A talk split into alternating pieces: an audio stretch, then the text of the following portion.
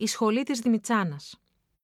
Το ιστορικό χωριό Δημητσάνα είναι χτισμένο σε μια ορεινή τοποθεσία σε υψόμετρο 950 μέτρων στο νομό Αρκαδίας. Σε αυτό το μικρό χωριό βρισκόταν η σχολή της Δημητσάνας, ένα ίδρυμα με εξαιρετική προσφορά στην πνευματική ζωή των Ελλήνων στα χρόνια της Οθωμανικής κυριαρχίας. Ανάμεσα στους πιο επιφανείς μαθητές της σχολής ήταν ο παλαιόν πατρόν Γερμανός και ο Πατριάρχης Γρηγόριος ο Πέμπτος. Η σχολή της Δημητσάνας ιδρύθηκε το 1764 από τους Γεώργιο Γούνα και Ασημάκη Λεωνάρδο, οι οποίοι εκτός από ιδρυτές ήταν και οι πρώτοι δάσκαλοι της σχολής. Ταυτόχρονα με τη σχολή ιδρύθηκε και βιβλιοθήκη της. Σε αυτή μεταφέρθηκαν τα βιβλία από το σχολείο της Μονής Φιλοσόφου. Η βιβλιοθήκη ήταν μία από τις τέσσερις μεγαλύτερες εκείνης της εποχής. Αρχικά η σχολή βρισκόταν σε ένα νοικιασμένο κτίριο, όμως η απήχησή της ήταν μεγάλη με αποτέλεσμα να έχει 300 μαθητές. Τότε δημιουργήθηκε η ανάγκη για ένα νέο και μεγαλύτερο κτίριο. Καθώς οι δύο ιδρυτές είχαν ήδη δωρήσει τις περιουσίες τους στη σχολή, ο Λεωνάρδο πήγε στη Σμύρνη και έκανε έρανο για να μαζέψει τα απαιτούμενα χρήματα. Το 1769 η σχολή λειτουργούσε πια στο νέο της κτίριο. Κατά τη διάρκεια των ορλοφικών συνέβησαν σημαντικές φθορέ στη σχολή. Πολλά από τα βιβλία της βιβλιοθήκης χάθηκαν και τελικά αναγκάστηκε να κλείσει. Το 1779 ξεκίνησε η δεύτερη περίοδος της σχολής και ανασυγκροτήθηκε η βιβλιοθήκη. Τρία χρόνια αργότερα ο Λεωνάρδος έφυγε από τη Δημητσάνα και ανέθεσε τη διεύθυνση στο μοναχό Αγάπιο Παπαδόπουλο, ο οποίος για 32 χρόνια διήφθηνε και δίδασκε στη σχολή. Αυτά τα χρόνια ήταν τα σημαντικότερα, τα χρόνια κατά τα οποία η σχολή της Δημητσάνας απέκτησε τη μεγάλη της φήμη. Παρόλο που ο Λεωνάρδος δεν ήταν πια στη Δημητσάνα, συνέχισε να συγκεντρώνει βιβλία για τη βιβλιοθήκη.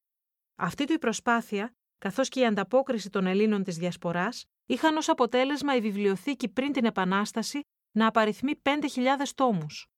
Μεταξύ αυτών που προσέφεραν βιβλία ήταν ο παλαιόν πατρόν Γερμανός και ο Πατριάρχης Γρηγόριος ο Πέμπτος. Το 1812 ο Λεωνάρδος επέστρεψε στη Δημητσάνα και ανέλαβε ξανά τη διεύθυνση της σχολής μέχρι το θάνατό του το 1815. Μετά το θάνατο του ιδρυτή της, αρχίζει η τρίτη περίοδος της σχολής. Είχε περάσει πια από την ακμή στην παρακμή, και έτσι αποφασίστηκε η συνένωσή της με τη μονή φιλοσόφου. Ξαναγύρισε έτσι στην αφετηρία που βρισκόταν πριν από 52 χρόνια. Την περίοδο αυτή, έφοροι της σχολής υπήρξαν οι παλιοί μαθητές της, ο Πατριάρχης Γρηγόριος ο Πέμπτος και ο παλαιόν πατρόν Γερμανός. Όταν ξεκίνησε η Ελληνική Επανάσταση, στην πλούσια βιβλιοθήκη της Δημητσάνας υπήρχαν αρκετά βιβλία κλασικών συγγραφέων, πατερικά κείμενα, σπάνιες εκδόσεις, χειρόγραφοι κώδικες, λεξικά και χάρτες. Τα έργα αυτά είχαν φανεί για χρόνια χρήσιμα στους καθηγητές και τους μαθητές της σχολής, αλλά βοήθησαν έμπρακτα τον απελευθερωτικό αγώνα με έναν παράξενο τρόπο.